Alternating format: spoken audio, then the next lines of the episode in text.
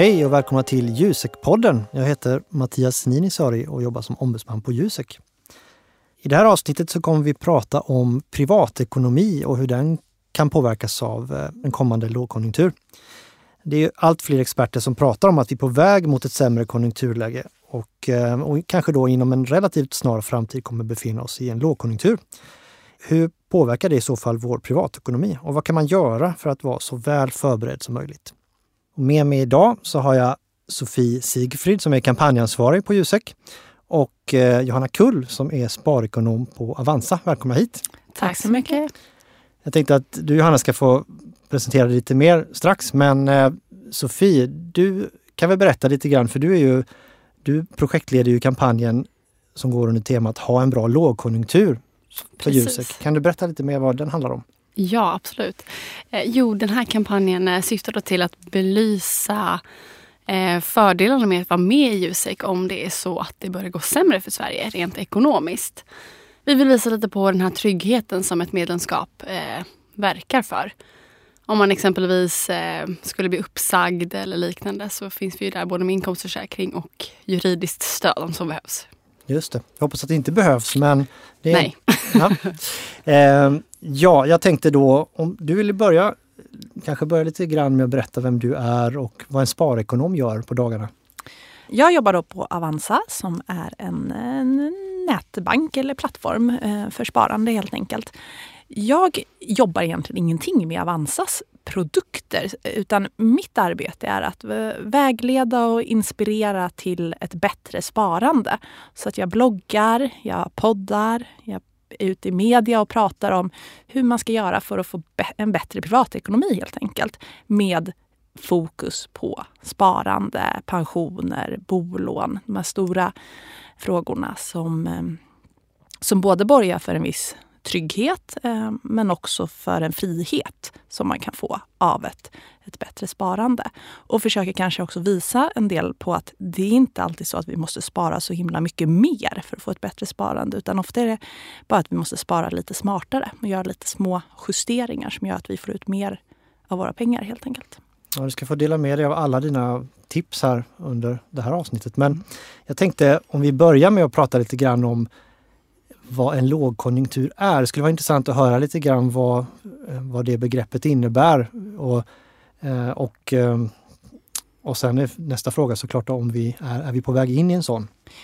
Alltså, en lågkonjunktur, det är ju när de ekonomiska hjulen i Sverige eller i världen börjar snurra lite, lite långsammare. Man kan inte liksom utnyttja det fulla mm, produktionen. Man, man, man använder inte alla resurser som finns i samhället till max, utan tillväxten, alltså hur ekonomin växer, går ner.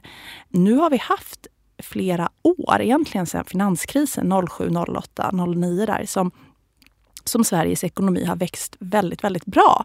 Vi har haft, eh, och hela världsekonomin egentligen, haft en ganska lång återhämtning. Inte supersnabb, men det har varit en långsam återhämtning efter finanskrisen. Vi har haft konstant lägre räntor, eh, vilket har gjort... Liksom det, låga räntor brukar man ju säga att det stimulerar ju bolag att investera och låna pengar och få fart på ekonomin helt enkelt. Arbetslösheten har gått åt rätt håll, alltså den har gått neråt. Mm. Eh, vi har fått mer i plånboken helt enkelt för våra utgifter, bolån och sådär. Vi får betala mindre för det. Så vi har haft flera år nu av ganska bra ekonomisk tillväxt i Sverige, eh, för våra bolag och även för oss som privatpersoner. Men det här fort, fortgår ju inte i all evighet utan nu sista året har det kommit allt mer signaler om att vi kanske har passerat senigt i den här konjunktur den här konjunkturcykeln. Ekonomin går ju i cykler. Och att nu kanske liksom inte ekonomin växer i samma takt längre. Eh, man tror att i år kommer Sveriges ekonomi kanske växa med 1,5 procent. Det är ju en betydlig avmattning mot, mot förra året där det var 2,3 procent eh, vår ekonomi växte och för några år sedan det var 3-4 procent. Så att Sveriges ekonomi går starkt. Vi har en relativt låg arbetslöshet, i alla fall bland inrikesfödda. Utan det är nyanlända där den är, där den är högre. Men, men nu finns det liksom tecken på att vi kanske har nått något slags kapacitetsutnyttjande. Bolagen kanske inte kan producera så otroligt mycket mer just nu. Det, jag bara tänker på, för mig som inte är ekonom, och, det är kanske en väldigt basic fråga då, men varför är det just cykler? Var, varför behöver det vara just cykler i det går upp och det går ner? Är det, är det, det är liksom mm. en inneboende lag? Det är egentligen ganska bra att det, att det kommer perioder med lite återhämtning där man hämtar andan och kan liksom eh, där allting bara inte snurrar på av sig självt utan bolag och alla får se vad är, det vi, vad är det vi gör? Kan vi effektivisera någonting? Är det någonting vi kan göra bättre helt enkelt? Det är ganska naturligt. Det är som när man är ute och tränar. Du kan inte springa ett maratonlopp på maxhastighet hela tiden utan du måste ibland gå ner i, i, i tempo lite för att liksom se över ditt löpsteg eller vad man ska säga. Så att det här kommer ju naturligt. Det man ska se skillnad på är lågkonjunktur och en krasch. För många tror ju mm. när man pratar lågkonjunktur att man pratar finanskrisen 07-08 när hela världen liksom stannade upp. Handeln i världen bara tokdog eh, och, och ekonomin verkligen kraschade. Det sker väldigt sällan. Men att vi går in i lugnare perioder, det är bara naturligt. Och det kan komma av många olika skäl. Ehm, tidigare förra året då trodde man att kanske det är räntehöjningar av amerikanska centralbanken som kommer göra att ekonomin saktar in. För helt plötsligt finns det ett alternativ till börsen. Man kan placera i räntepapper, i amerikanska statsobligationer och få en ränta på pengarna. Då kommer kapital gå från bolagen och mer till säkra ränteplaceringar. Då trodde man att det skulle kanske liksom få börserna att sakta in och i sin tur även ekonomin. Nu börjar man tro att de här räntehöjningarna kommer kanske inte. För att det har blivit så mycket psykologi med i spelet redan. Inflationen har liksom, konjunkturen har mattats av. Och då är det inte räntorna som man är orolig för längre. Utan nu är det mer konjunkturen i Sverige, i Europa, i USA. Eh, och där blir det också lite så mentalt spel. Om bolag tror att konjunkturen kommer att vika, då kanske man inte gör den här satsningen och bygger man inte den här fabriken och då anställer man inte fler som i sin tur får fler, mer pengar i plånboken och, och spenderar. Utan, så att det hänger lite ihop och det är väldigt mycket psykologi i det. Och sen så kan det ju vara politiska risker som får, som också har gjort nu att att världshandeln har tappat lite. Vi har ett hand, en pågående handelskonflikt mellan USA och Kina. Det får ju också liksom, bygga upp någon slags rädsla. Vi har Storbritannien där Brexit, man fortfarande inte vet, kommer de lämna? Kommer det bli den 12 april en hård Brexit? Eller blir det i maj med ett avtal? Eller kommer de inte lämna alls? Så allt det här gör ju att man kanske som bolag inte riktigt, ja men nu satsar vi, nu bygger vi en ny fabrik. Det gör man ju inte riktigt. Och då får det konsekvenser och så blir det följdeffekter. Världsekonomi hänger ihop och, och en sån här mm. sak som händer i England påverkar liksom hela världen. Absolut, vi är inte Sverige är ju ett litet exportberoende land. Eh, vi är väldigt beroende av vad som sker i omvärlden. I Europa, i USA, i Asien. Eh, det är inte alls en, liksom, en skyddad, skyddad verkstad på det sättet. Och det ser vi ju nu i att Riksbanken höjde ju räntan här i december Eh, för första gången på sju år. Och vi gick från minus 0,5 procent till minus 0,25 procent. Och så har de sagt att vi kommer höja upp till noll i slutet av det här året. Men det är det ju allt fler som börjar ifrågasätta om det verkligen kommer ske. För att, att eh, ekonomin kanske inte är tillräckligt stark. Inflationen kommer inte att skjuta fart. Så att det är möjligt att de inte kommer kunna höja den här räntan en, en gång till under den här cykeln. Kan du bara förklara varför, eh, varför vi har så låg ränta? Det kan vara intressant. Mm. Vi har ju haft väldigt, alltså Riksbanken har ju som mål att Sveriges inflation, prisökningarna i samhället ska vara 2% per år. Eh, och det har ju inte vi det, det, har inte vi nått upp till. Så vi har inte haft en inflation på 2% Och då har de velat ha en låg ränta, för ju lägre ränta för att få upp inflationen, allt annat lika, sänker man räntan då. För att det ska liksom stimulera människor att, varför vill, att spendera. Vill man ha en, varför vill man ha en inflation om 2% Varför har man det som mål? Varför det är exakt 2 det, det diskuterar man ofta. Men det, det, är lite där, det är där de flesta länderna ligger. Eh, det man, in, och det, det, man vill inte ha för hög inflation. Eh, så att det blir så här hyperinflation som man säger, där pengarna bara urholkas i värde. Men du vill absolut inte heller ha deflation, det vill säga att det blir prissänkningar i samhället. För tänk att du går och köper ett hus till exempel. Eh, du tar ett lån på det. Köper ett hus för 2 miljoner och eh, du tar lån på 1,7 miljoner. Och sen så, ehm, så tappar det här eh, i värde med 2% per år. Då kommer du till slut ha större lån än vad ditt hus är värt. Och det är inte bara vid bostadsköp. Det kan ju vara företag som investerar i en, i en fabrik eller vad det nu än kan vara.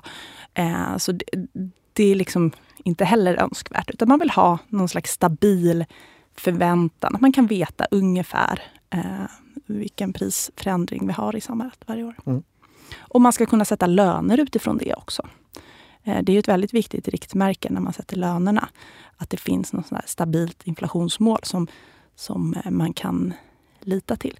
För jag tror inte att man skulle vilja ha, att man kom till chefen vid löneförhandling och de sa att nej men i år får du minus 2% i löneökning. Mm, nej, det, jag tror inte det är så många som hade köpt det helt enkelt. Nej, negativ löneutveckling är det få som vill ha. Tror jag också. Ja, det, det, är ju det. Och sen får man ju komma ihåg att om man får, får man 2 i, i nominell löneökning då är ju det egentligen ingen löneökning. Mm. Alltså, I och med att vi i Sverige har ett inflationsmål på 2% Så det är mm. ungefär vad, vad, vad, vi vill att allting ska bli dyrare. Så att får man 2 då, då har man ju inte, realt har man ju faktiskt inte fått någon löneökning. Då. Mm. Hur fort kan det gå här nu då, tänker du, innan man är, innan man är där? Det vill säga när, när vi är inne i den här lågkonjunkturen. För kommer det gör den ju Ja, alltså allt blir ju lite en definitionsfråga. Jag tycker inte att man ska gå runt och förvänta sig en, en krasch. Ehm, för det ligger lite i sakens natur också. Dels så krascher kommer sällan och sen ligger det i sakens natur att vi kan inte veta om när de kommer. Men en lågkonjunktur och att eh, liksom, ekonomiska hjulen inte riktigt snurrar i samma takt. Ja, men det ser vi ju redan, en viss avmattning. Sen hur långt den går, det är väldigt, väldigt svårt att säga. Men, men eh, att, att man inte riktigt kan förvänta sig den här, varken börsutvecklingarna, nu var förra året ingen speciellt bra börsår, men, men att eh, en tillväxt i ekonomin som inte går spikrakt uppåt, det kan, det kan man nog inte riktigt eh, förvänta sig. Sen om det är så att lågkonjunkturen kommer 2020 eller 2021 eller 2022, det, mm, mm. det är svårare. Det är ingen Nej. som vet. Nej. Ingen har kristallkula. Vad ska man tänka på då när det gäller ens privatekonomi? Jag tänker vi har lite olika delar i ens ekonomi. Har man en lägenhet så har man ju kanske ett, man har ju antagligen ett lån ja. som man ska betala på och sådär. Och sen har man ju eh, kanske något slags sparande. Man har sin pension att tänka på ja, det är många mm. olika delar i ens ekonomi. Vad, vad, tycker du är viktigast att börja? Men du har helt rätt i att det är eh, väldigt många eh, delar. Eh, någonstans får man ju tänka lite som en ja, pyramid och sen jobba, jobba sig uppåt. Um, och då brukar jag säga att när man liksom har skaffat sig ett jobb och en inkomst och så, um, då se till att man har en buffert. Alltså att man har en buffert för oförutsedda utgifter oavsett om det är att både tvättmaskinen och diskmaskinen går sönder under samma vecka eller att man blir långvarigt sjukskriven och får en sämre inkomst eller i värsta fall arbetslös. Och får, även om man har inkomstförsäkring så kanske det blir en, en lägre inkomst. Men ha en buffert för, för liksom oförutsedda utgifter. Eh, ha ett boende som, som, som du har råd med. Eh, som, där man funderar lite över vad jag villig att att lägga på mitt boende. Det är inte alltid så att bara för att man får låna en viss summa att man kanske vill låna den summan. Man får ju fundera på, är det här någonting som jag... Är det här, hur mycket vill jag lägga på mitt boende? Vad är det värt? Helt enkelt. När du säger buffert, mm. eh, där har man ju lite olika på hur mycket liksom man bör avsätta eh, mm. för att bygga upp sin buffert. Alltifrån två till tre gånger månadslöner och så vidare. Vad skulle du rekommendera där? Jag skulle säga att det är väldigt eh, individuellt. Eh, det beror väldigt mycket på vilken situation man är i. Är man ehm, ensamstående, eh, utan barn, med fast jobb och man bor i en, ehm, i en lägenhet. Ja, men då behöver man ju en mindre buffert än om man bor i villa, har bil och tre barn. Ehm, så att man måste ju liksom utgå lite från, från ehm, var man är i livet och vilka utgifter man skulle kunna drabbas av eller inkomstbortfall eller så. Men jag tycker man ska fokusera på månadsutgifter, inte lön. Inte, man, för man pratar ju ofta om lön, ha, ha tre månadslöner, ha sex månadslöner. Utan tänk så här, om det värsta värsta skulle hända, jag skulle bli helt utan inkomst i tre månader eller vad det Nu ska man inte bli det för man ska ha en inkomstförsäkring. Men, mm. men, men så. Eh, vad behöver jag för att klara mig? Eh, eller om allt det här som inte får hända, värmepannan, kylen, frysen, diskmaskin, allt går sönder samtidigt. Eh, så man får tänka ut några sådana olika scenarier. Vad behöver jag då? Och vad behöver jag för att sova gott om natten? Sen är jag helt säker på att det för vissa personer räcker med två månadslöner eller en månadslön. Eh, Medan vissa känner att här, jag vill ha sex månadsutgifter eh, fast där. Men, men liksom någonstans en till sex månadsutgifter eh, eller månadslöner eller vad man nu ska kalla det. Eh, men det beror ju väldigt mycket på vilken typ av person man är och vilka utgifter man, man har eller skulle kunna drabbas av. Jag tänker, det är ju rekommendationer, men vet du hur mycket buffert man normalt mm. har? Jag tänker det. det är en jättespridning. Um, många har alldeles för stor buffert. Jag ska gå in lite mm. på det mhm. senare. Men man kanske har alldeles för mycket pengar. För bufferten den ska ju vara lättillgänglig. Här är ju sparkonto med insättningsgaranti det, det liksom naturliga valet. För här, här, det är ju trygghet den ska ge oss. Det är inte avkastning. Den kommer inte ge oss någon liksom, jättehög ränta. Räntan är ju pytteliten. Men här är det ju bara tryggheten. Det betyder ju också att man inte ska ha för mycket på sparkontot för då växer det ju mossa på pengarna till slut. Så att många har alldeles för mycket. Sen finns det också en grupp, ungefär en av tio, som, um, som har, som har ing, knappt någon buffert och som inte skulle klara av en oförutsedd utgift på 10 000 kronor. Och sen allt däremellan. Men jag skulle säga generellt sett har svenskar ganska bra eh, buffert. Men, men det är en alldeles för stor grupp som, som inte klarar av de här. Jag tror att det är 11 procent som inte skulle klara av en oförutsedd utgift på, på 10 000 kronor. Och de kan ju dyka upp. Så att där någonstans. Det räcker med att frysen pajar. Ja. Så, säga, så man, är man där. Ja, nej, men det, det är ju så tyvärr. Mm. Och att då ha en buffert gör ju att man liksom inte behöver ta till dyra lösningar för att lösa sina problem. Det är allt från kreditkort till dåliga konsumtionslån eller så som det görs jättemycket reklam för. Det kostar ju. Det är liksom lite som att kissa i byxorna, varmt och skönt för stunden. Men, men sen går det ganska snabbt så börjar det svida och bli obehagligt. Jag tänker det här sparande, just man kan ju spara som du säger då, ha en buffert och sen kan man ju också spara för att man kanske vill ha ett eh, på, på längre sikt. Mm. Man vill, kanske vill göra någon resa eller man vill vad det nu kan vara. Och sen har vi pensionssparandet som är på ännu mm. längre sikt. Men eh, kan du, kan du berätta lite, vad är de vanligaste misstagen man gör när man börjar spara? Mm. Det första då är att man sparar alldeles för mycket på bufferten. Man bara sparar till sparkonto för att man, man tycker det är svårt eller jobbigt och jag vet inte och sådär. Jättebra att man sparar men som sagt, där kommer inte pengarna växa. Bufferten är sin grej. Sen har vi målsparande som kanske är resa eller hus om några år eller så. Och vi har pensionssparandet som är ofta väldigt långsiktigt. Eh, och då vill vi snarare, när det är ett väldigt långsiktigt sparande, då vill vi ha tillväxt på pengarna. Då vill vi att de ska växa. Men vi, bryr oss, vi behöver inte bry oss så mycket om hur börsen går idag eller imorgon eller ens i, i år. För över tid så har börsen alltid varit där pengar har växt bäst. Så det är också där vi bör placera vårt långsiktiga sparande. Och det är väl ett vanligt misstag att vi inte gör det. Eh, att man, är, man, man tittar för mycket på dagens svängningar eller hur börsen går i år eller sådär. Känner man att det där var obehagligt och läskigt, det är ingenting för mig.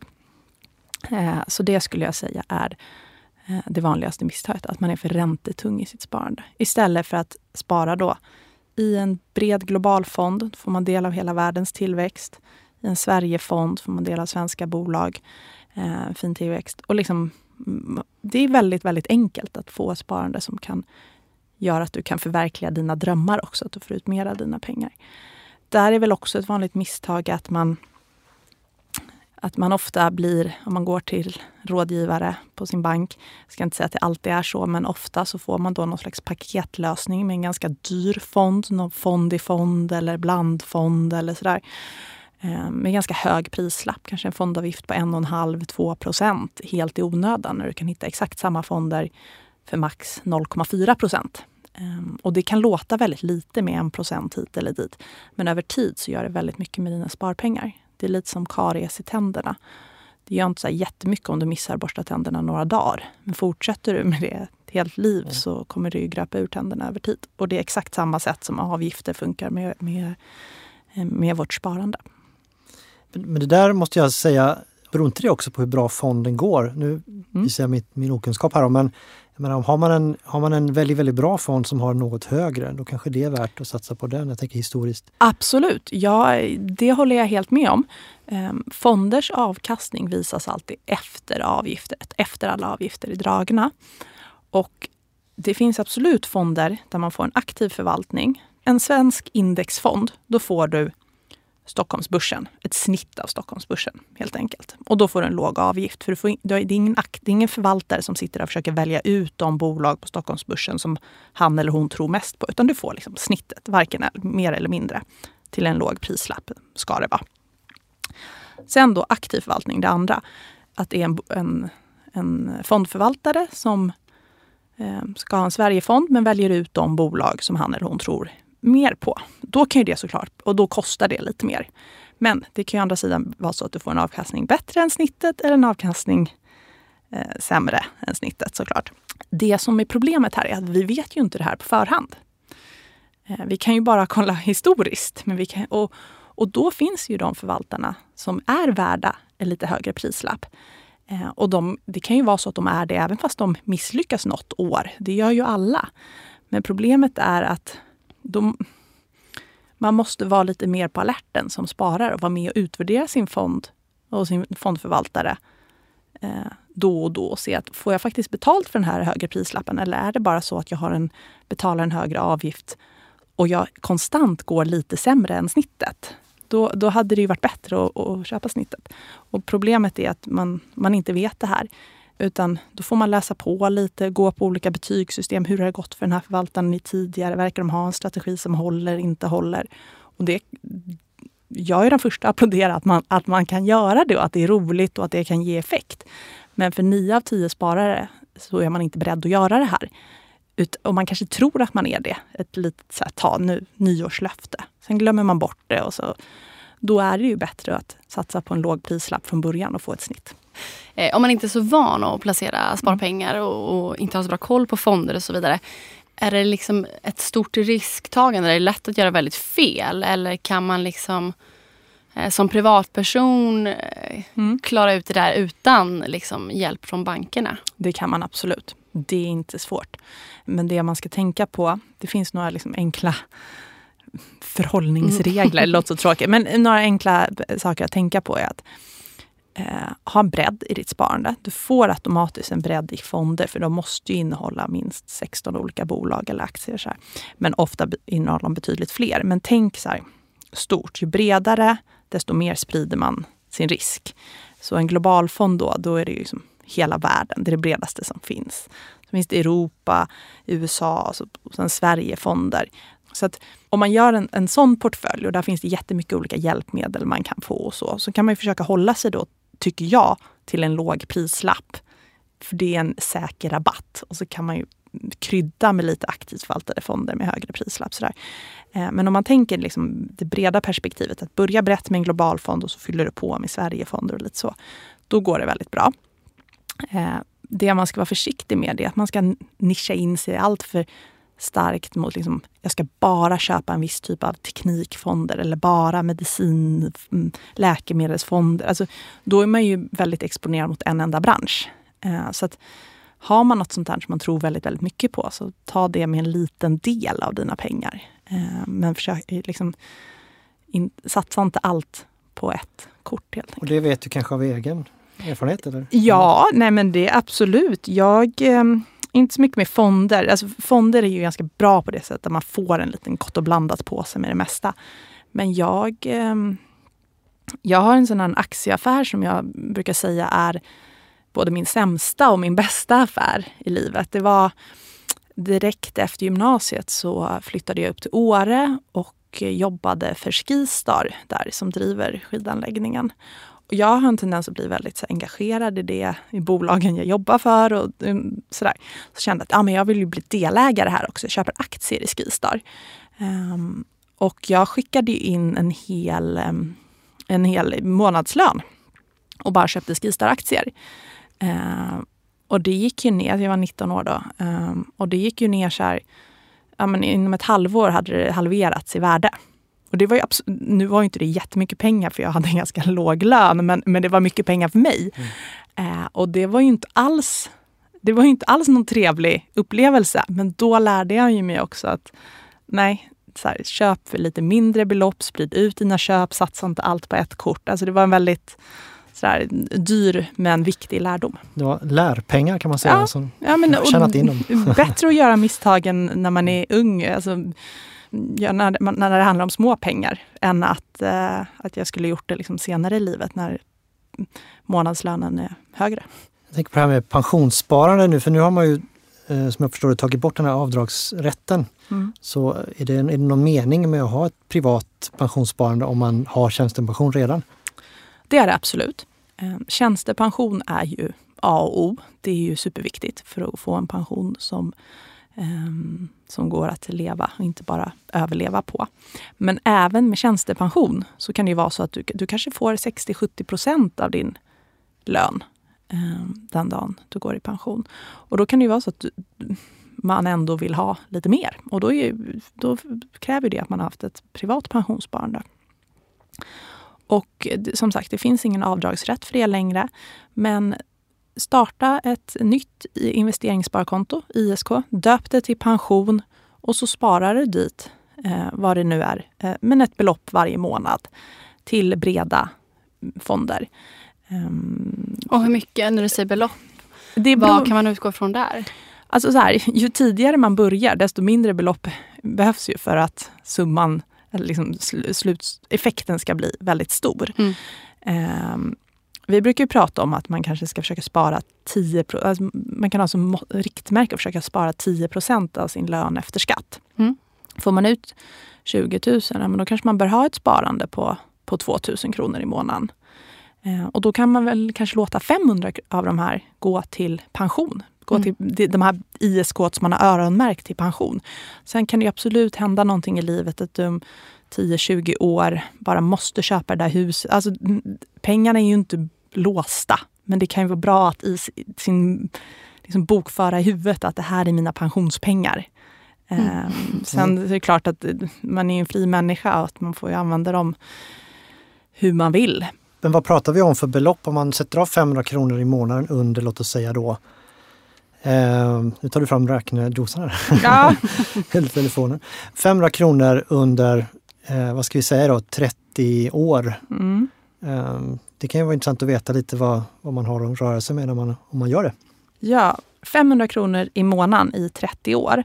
Om jag då räknar med en årlig avkastning på i snitt 7% Det är ganska lågt räknat om man ser de senaste hundra åren på Stockholmsbörsen. Men om vi, man behöver inte ta i från tårna. Så 500 kronor i månaden i en bred fond eh, på ISK eh, i 30 år, 7% avkastning. Då har man 610 000 efter 30 år. Varav 430 i ren avkastning. Så att eh, du, har ju, du har ju stoppat in mer än, eller mindre än 200 000 eh, kronor där. Så att mm. det, absolut merparten är ju ren, ren avkastning. Om vi tar 40 år så har de här 500 kronorna i månaden blivit 1,3 miljoner. Mm. Slår man ut det så blir det en ganska bra inkomstförstärkning varje månad som, mm, som pensionär. Det finns liksom all anledning att, att börja tidigt. Eh, och 500 kronor i månaden, kanske inte under andra, alla perioder i livet, men, men ofta så, så, så går det att spara det. Sen kanske det är perioder där man är föräldraledig eller måste gå ner i tid eller något annat som gör att just nu funkar det inte. Men om man liksom har en tanke i alla fall. Och det här med avgifter då. Om vi lägger på en, en procentuell avgift eh, på 1 procent oavsett om det är fonder eller någon slags form kontoavgift. Nu har ISK aldrig någon avgift, men, men, men det kan ju vara kapitalförsäkring till exempel. Det, där kan det vara avgifter. Om vi hade 1,3 miljoner efter, efter 40 år, eh, som vi sa. Eh, om vi lägger på 1 procents avgift där, då har vi istället eh, 990 000. Så över 300 000 har då försvunnit i, i en mm. helt onödig avgift. Ja. Apropå det här med föräldraledighet som du nämnde, jag tänker att det är ju också ett intressant, intressant perspektiv hur man ska tänka om man lever i en parrelation. Eh, för då kan det vara så att eh, en person är mer föräldraledig och tjänar in mindre pension och så vidare. Det kanske är någon annan som har en buffert eller så har man en gemensam buffert. Sen vet man ju inte om man lever hela livet eh, ja, tillsammans. tillsammans. Hur ska man, vad, vad ska man tänka Vartannat där? annat äktenskap slutar väl tyvärr i skilsmässa. Ja, men, mm. nej, men det är ju en jätteviktig fråga som man bör prata om och vara medveten om. Sen måste man hitta det som passar just ens egna familj och familjesituation och så. Men föräldraledigheten är ofta inte den största boven. Jag, jag är ganska för att man försöker dela eh, så mycket eh, det går lika. Men, men alla har ju sina olika förutsättningar. Men under just under själva föräldraledighetstiden, då, då, kan man få lite kompensation i pensionsavsättning och så, den som är hemma. Problemet är ju sen om det är en av föräldrarna som konstant är den som vabbar, kanske jobbar deltid och får då lägre inkomst. Och jag menar, vår pension den bestäms av varje krona vi tjänar in under livet. Så att det vi gör idag får effekt längre fram. Och är man då den som jobbar deltid och får en lägre lön, då får man också betydligt lägre pensionsavsättning. Du kanske också får en lägre alltså, sämre karriärmöjligheter och en lägre liksom, in, eh, löneutveckling. Eh, det kommer också påverka din pension. Och då måste man ju på något sätt kompensera varandra för det här. Då kanske den ena parten ska spara extra till den andra parten i i någon form av privat pensionssparande. Så man också skriver att det här är liksom enskild egendom eller hur man nu kan. Eh, för att pensionsförsäkringar, nu är inte det här exakt mitt, mitt expertområde, men, men de kan ju vara separerade. Alltså, om, man går, om man skiljer sig så tas ju inte de eh, alla pensionsförsäkringar tas ju inte med i, i bo, bodelningen eller vad man ska säga. Däremot gör ju det ens sparande det om man inte har skrivit. Då är ju mitt i ditt och ditt i mitt. Då delar man ju på det. Så det är sånt där som man bör, bör vara lite medveten om och uh, försöka se till att man kompenserar varandra och att det även håller om man skulle separera. Om man nu inte kan dela lika. Och sen den där bufferten då, för då, kanske, då står man ju med plötsligt en egen hyreskostnad mm. eller... Ja. Mm. Alltså att ha egna pengar, det är ju en trygghet för att kunna sova gott om natten. Ehm, en frihet för att kunna uppleva sina drömmar och så. Men det är också en frihet att inte bara välja utan också kunna välja bort. Så att man inte behöver vara kvar i en liksom, dålig relation eller så, så, på grund av ekonomiska skäl. Eller vara kvar på en arbetsplats där man inte trivs av ekonomiska skäl. Allt det här liksom kan ju, det är ju jobbiga beslut som det är. Men om man åtminstone känner att jag är trygg ekonomiskt så kan man ju ta bort den belastningen. Mm. mm.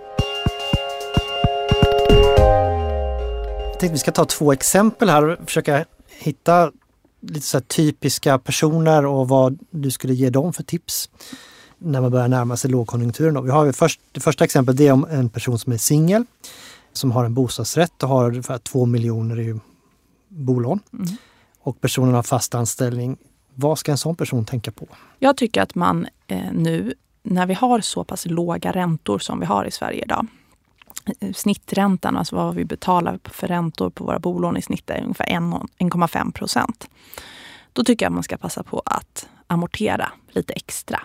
Um, inte för att jag tror att räntorna kommer springa uppåt direkt, men jag tycker att man i alla fall bör räkna med dubbelt så hög ränta, minst. Och inte bara räkna med det i huvudet, utan också liksom agera och leva därefter. Att har jag ränteutgifter på Eh, 2 000 kronor i månaden. Ja, men räkna som att du har 4 000 kronor i månaden. För att en ränta på 3 procent, det är inte speciellt högt i ett historiskt perspektiv. Eh, så passa på redan idag och amortera den här mellanskillnaden. Nu kanske man redan måste amortera på grund av amorteringskrav och allt det där. Men även om man inte behöver det så, så lägg undan lite extra. Liksom, top up din boende utgift. För att amortering är ett sparande, det är ingen kostnad. Så passa på nu för då sänker du risken i, även för framtiden och för en framtida lågkonjunktur eller prisfall eller vad det nu än eh, kan vara. Eh, så att den här, den här singeln då med bolån, fast anställning. Men amortera, eh, lev som om du hade minst dubbelt så hög ränta. Och sen se till att du har ett sparande då också. Att man sparar till sin buffert om man inte redan har den. Ehm, men också har ett lite mer långsiktigt sparande i breda, breda aktiefonder. Då, då bygger man upp någon så ekonomiska skyddsvallar, någon kinesisk mur kring sin ekonomi som gör att man blir betydligt mer tålig för ja, vad, vad det nu är som kan, kan ske. Mm. Ehm, det är mycket prat nu om huruvida man ska binda sina räntor eller inte. Mm. Hur skulle du um, tycka att man ska tänka då? Jag tycker, historiskt sett har det ju i princip alltid, i nästan all, under alla perioder, nästan lönat sig att ha rörlig ränta. Mm. Idag så det, kan man ibland binda sin treårsränta lägre än vad den rörliga räntan ligger på idag. Rörliga ligger kring 1,5-1,6 i snitt. Kolla upp snitträntorna. Bankerna måste redovisa varje månad vad de ger sina kunder för räntor i snitt. De säger mycket mer än de här listräntorna. Eh, men hur som helst, tillbaka till frågan bundet eller inte bundet. Jag tycker att vill man veta exakt vad man ska ha för räntekostnad varje månad, ja men då, då, då kan det ju i dagens läge då, jag, jag tror varken på speciellt mycket ränteuppgång eller räntenedgång. Då är det klart att då kan det finnas anledning att binda sin ränta. Men det man ska vara medveten om då, det är ju att för det första ska man få en bra ränta. Man ska, den ska ligga någonstans kring den rörliga. Du ska liksom inte betala mycket högre för att, för att binda. Men så ska man också vara medveten om att det kommer kosta då om man vill sälja sin bostad och flytta, lösa sina lån innan bindningstiden går ut. Då får man betala så kallad ränteskillnadsersättning. Eh, och det är någonting som man i alla fall behöver vara medveten om. Så man bör, i sitt, man bör i alla fall planera att bo kvar i samma bostad under hela perioden. Hur mycket kan en sån kostnad ligga på? Det beror på hur stort lånet är och hur lång tid man har kvar på det. Eh, men det kan bli åtskilliga tusenlappar. Alltså det kan bli ganska kraftiga, stora summor om det är lång tid kvar på, ehm, på, på bindningstiden helt enkelt. Man kan kolla på konsumenternas.se. Det är Konsumenternas bank och finansbyrå. Där, kan, där finns det en sån kalkyl där man kan skriva in sin ränta, sitt lånebelopp och hur, hur lång tid det är kvar på bindningstiden. Så kan man få fram en ungefärlig summa vad det skulle kosta att lösa lånet eh, i förtid. Så det kan man använda sig av. Men så att, ja. Det är så här, inte jätteraka svaret på din fråga är väl jag brukar tycka att rörlig är det som, som passar bäst. Och har man inte råd med räntehöjningar, då har man för högt bolån. Då är det liksom inte bundet eller rörligt som är den stora frågan, utan då har man nog sannolikt för högt, för stort bolån. Um, men det är klart att det finns tillfällen där det kan vara skönt att veta exakt den här räntekostnaden kommer jag eller vi ha. Uh, och då får man ju ta det beslutet. Man har ju hört eh, vissa skräckhistorier man ser bakåt i tiden. Eh, om räntor som liksom sticker iväg över en natt. Mm. Eh, nu tror jag för sig inte att det är så aktuellt i dagens samhälle. Men hur, hur snabbt kan en ränta springa iväg? Alltså det man glömmer bort ofta när man pratar om så här väldigt höga räntor, det är att då har det ofta varit ganska hög inflation också. Då har ju värdet och liksom våra löner och så också stigit. Mm.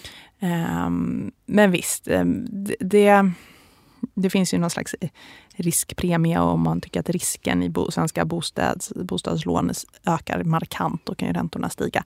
Eh, men, men det finns ingenting som talar för några snabba ränteökningar i dagsläget. Det är snarare det motsatta. Att Riksbanken verkar inte kunna höja räntan i den takt de vill, enligt vad de flesta tror nu. Eh, så att, men man ska inte räkna med räntor på under 2 för alltid. Nej. Mm. Jag tänker man tappar ju också möjligheten att förhandla så att säga, ta, säga nu har jag nu, den här, jag kommer få lägre ja. hos en annan bank. Ja, för ban alltså, har du bundit din ränta så vet ju banken att du, du kommer inte kunna rösta med fötterna på två, tre, mm. fyra, fem år. Um, så det tappar man ju, det förhandlingsläget. Det är därför att så här, binder man, då ska man ju verkligen göra sin, sin hemläxa och se till att man har fått en konkurrenskraftig ränta. För att uh, att betala sådär 500 kronor mer i månaden i fem års tid, det blir ganska, ganska mycket. Mm.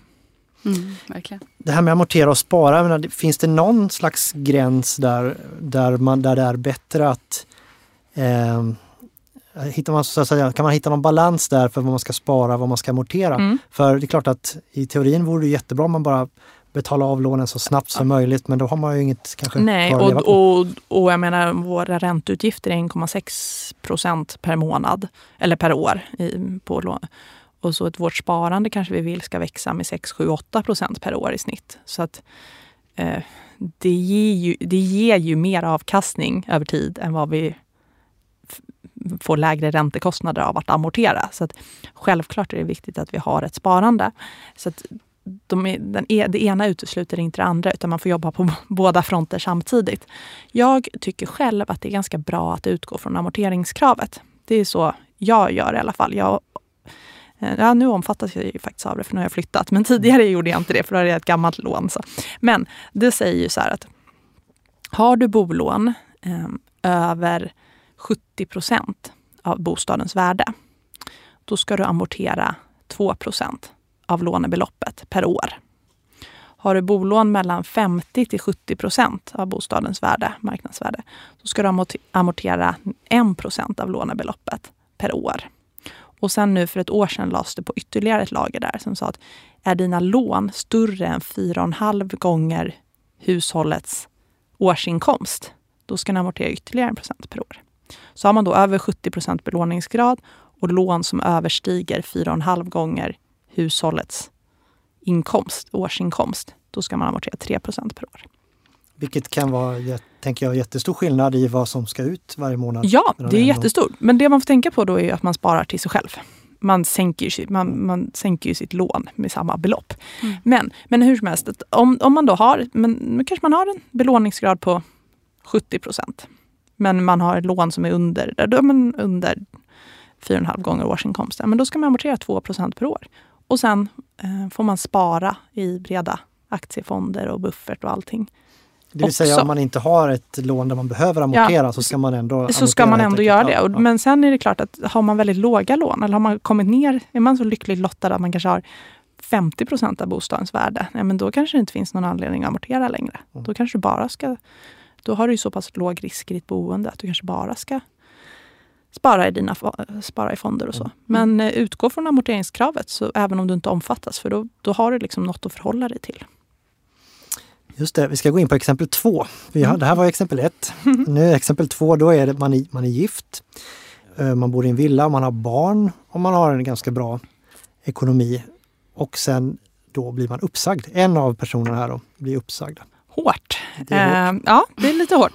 eh, men då, då handlar det om att man ska se till att man nu kanske man inte går runt och planerar för att bli, bli uppsagd, men, men man får ju se till att man har för, rätt förutsättningar för att klara av det. Men helt enkelt att man har fasta utgifter som inte är för höga. Mycket handlar om att se till att du inte har de här fasta utgifterna som man inte kommer undan. De får inte vara högre än vad du klarar av. Ehm, och sen kanske man, om det skulle bli en långvarig period när en är utan jobb, ja men då kanske man måste liksom fundera över lite större, större val här i livet. Men, men det är inte något man ska behöva göra på direkten. Så det viktigaste är väl att man har en inkomstförsäkring. Där är ju ni liksom mer specialister än vad jag är på det. Men, men, så att man ser till att man får en inkomst även när man blir uppsagd. Ehm, och sen som sagt att man har innan. Har sparat, amorterat, har gjort det här som gör att, att, um, att man har lite flytväst helt enkelt. Um, har man amorterat mer än man har behövt, ja men då kan man ju kanske vänta, då kan man göra uppehåll i det under en period. Uh, då behöver man ju inte amortera uh, under den här perioden när man går arbetslös. Har du en ordentlig buffert, ja men då behöver du inte fortsätta bygga på den just nu under den här perioden. Du kanske snarare liksom kan plocka lite från den worst case. Eh, även om du har ett långsiktigt sparande ehm, så kan det ju vara så att det kommer perioder där du måste använda dig av, av det här. Men mycket, så att, eh, se till att man har de här delarna eh, på plats redan innan. Men också att man då har fasta kostnader som är så låga som möjligt. För de är ju så svåra att påverka det är ju väldigt, ganska lätt att sluta köpa en kaffe på Pressbyrån eller utelunch eller sådär. Det, det kan vi ju kapa ganska enkelt kan, utan att det känns så mycket. Men om vi har alldeles för höga fasta kostnader som kommer månad efter månad, då behöver vi nog se över det lite. Vi har inte pratat någonting än så länge om krediter, men mm. vad har du för råd där? Låna aldrig till konsumtion. Man lånar gör man för investeringar. Alltså investera, investering i den meningen studier. Studielån är ju liksom ett väldigt förmånligt lån och det måste man ändå se som en investering i sig själv. Det är ju någonting som ger mig någonting tillbaka. Så jag kommer få en, en, högre lön eller bättre förutsättningar eller vad det nu än kan vara. Jag ökar på min kunskap och min attraktionskraft på arbetsmarknaden. Um, en bostad är också, det är framförallt ett hem, men det är också något, ja, det ger ju mig ett värde. Den ger mig någonstans att bo. Och jag hoppas såklart att det inte ska sjunka i värde, utan snarare öka. En bil kan ju ibland vara en nödvändighet. Um, där är väl gränsfall. Liksom. Men att aldrig låna till konsumtion. Om man inte kan betala resan, sommarens semester, nu, liksom innan. Vad är det som säger att du kommer vilja gå och betala på den där semestern i höst, när den redan är gjord? Det, det kommer man ju inte vilja. Då vill man ju spara ihop till mm. nästa semester.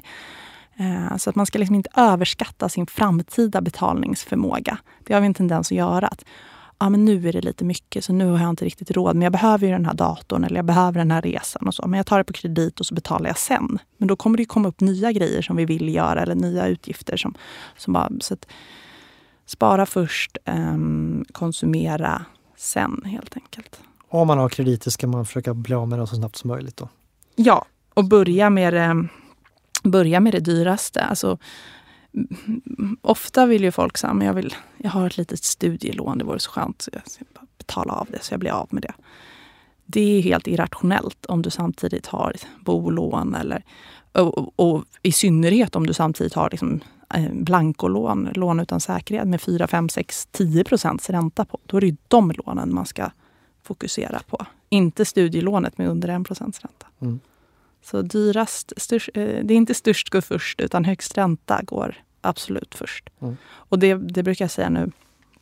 Skatteåterbäringen eh, till alla de som kommer få det kommer ju nu här eh, antingen till påsk eller innan midsommar. Och det kan ju vara ett ypperligt tillfälle att beta av om man har lite höga krediter. Om man har kreditkortsskuld eller något, man har köpt något på avbetalning eller så. Ta de pengarna rakt av och skicka in på, på så att man blir av med det.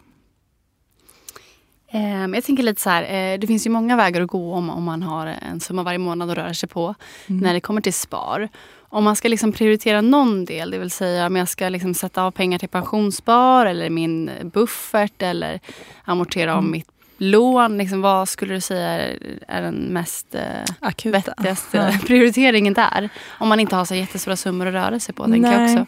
jag tycker att det är bra att försöka få med alla spartunnor hela tiden. Att det mm. får bli lite mindre belopp på allting. Men att man ändå täcker upp för allt? Ja, att man ja. ändå... Men det är såklart, har man absolut ingen buffert, ja, men då, då, är den lite, då har den ju lite förtur. Mm. Um, men då kanske man kan spara liksom en hundralapp i sitt långsiktiga sparande. Mm. Ehm, så, per månad. Så att man i alla fall har igång den goda vanan. Ehm, för då är det lättare att växla upp sen. Än att, liksom att man, man, ändå, man har fått in någon slags vana om man har gjort några val och sådär.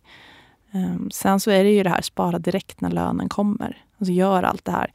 Liksom sparandet, pensionssparandet, amorteringarna direkt. Och så får man sen konsumera, liksom, konsumera det som blir över snarare än att man sparar det som blir över i slutet på månaden. För då är det mm. risk att det är lite för mycket lite för mycket månad kvar där när lönen tar slut. Mm. Um, så att anpassa din konsumtion utifrån sparandet istället för tvärtom. Och försök få med alla bitar. Även om såklart bufferten det är någon slags grundtrygghet. Mm. Sen kan jag också känna lite med pension, eh, om man ska eh, nyansera bilden lite mer.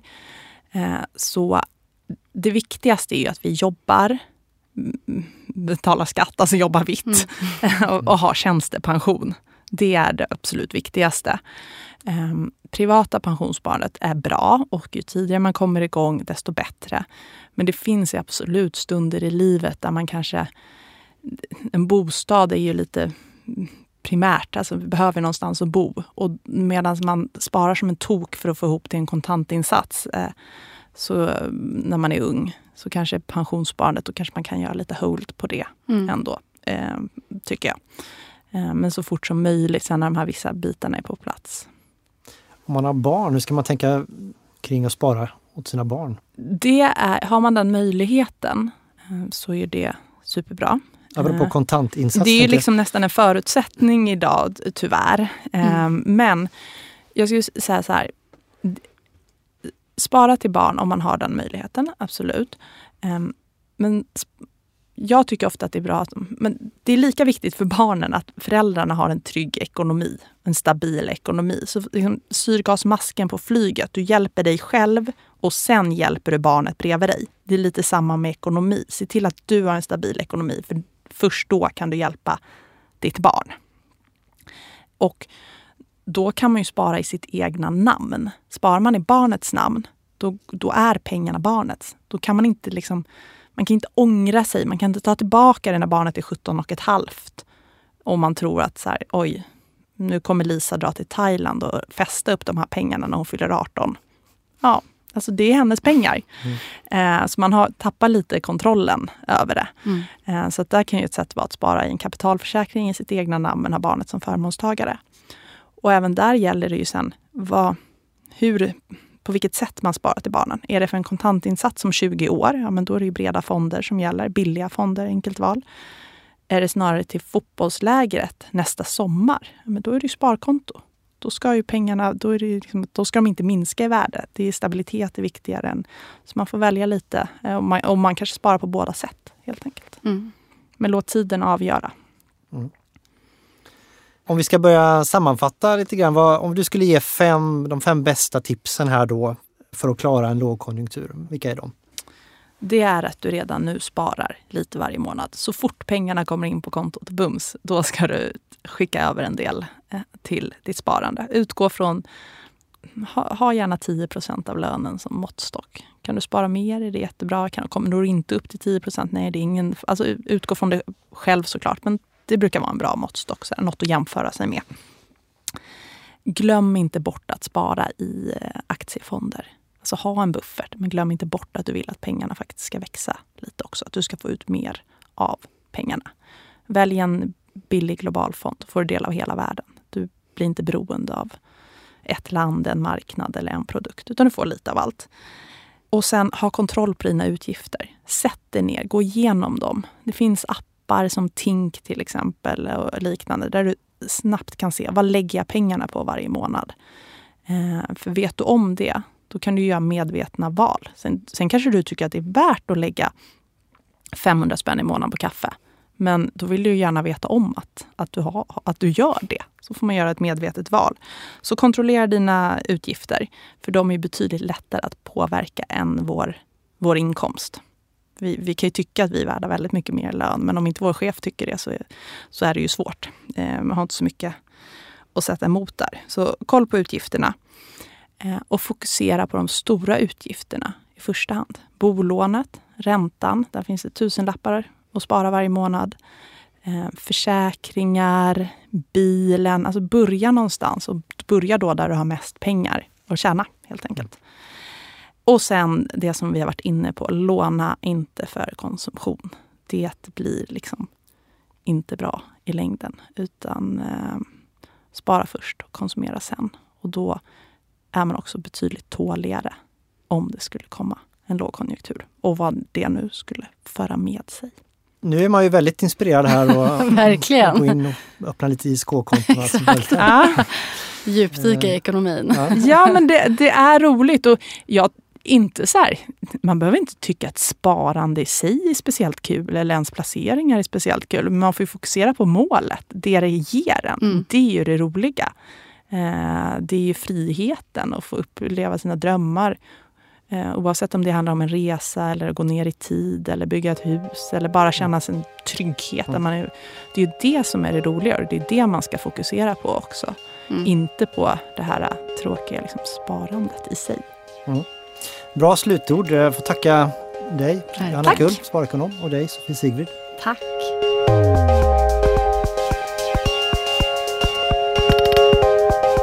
Tack för att du har lyssnat. Om du vill veta mer om Jusek och vad vi gör så gå in på jusek.se.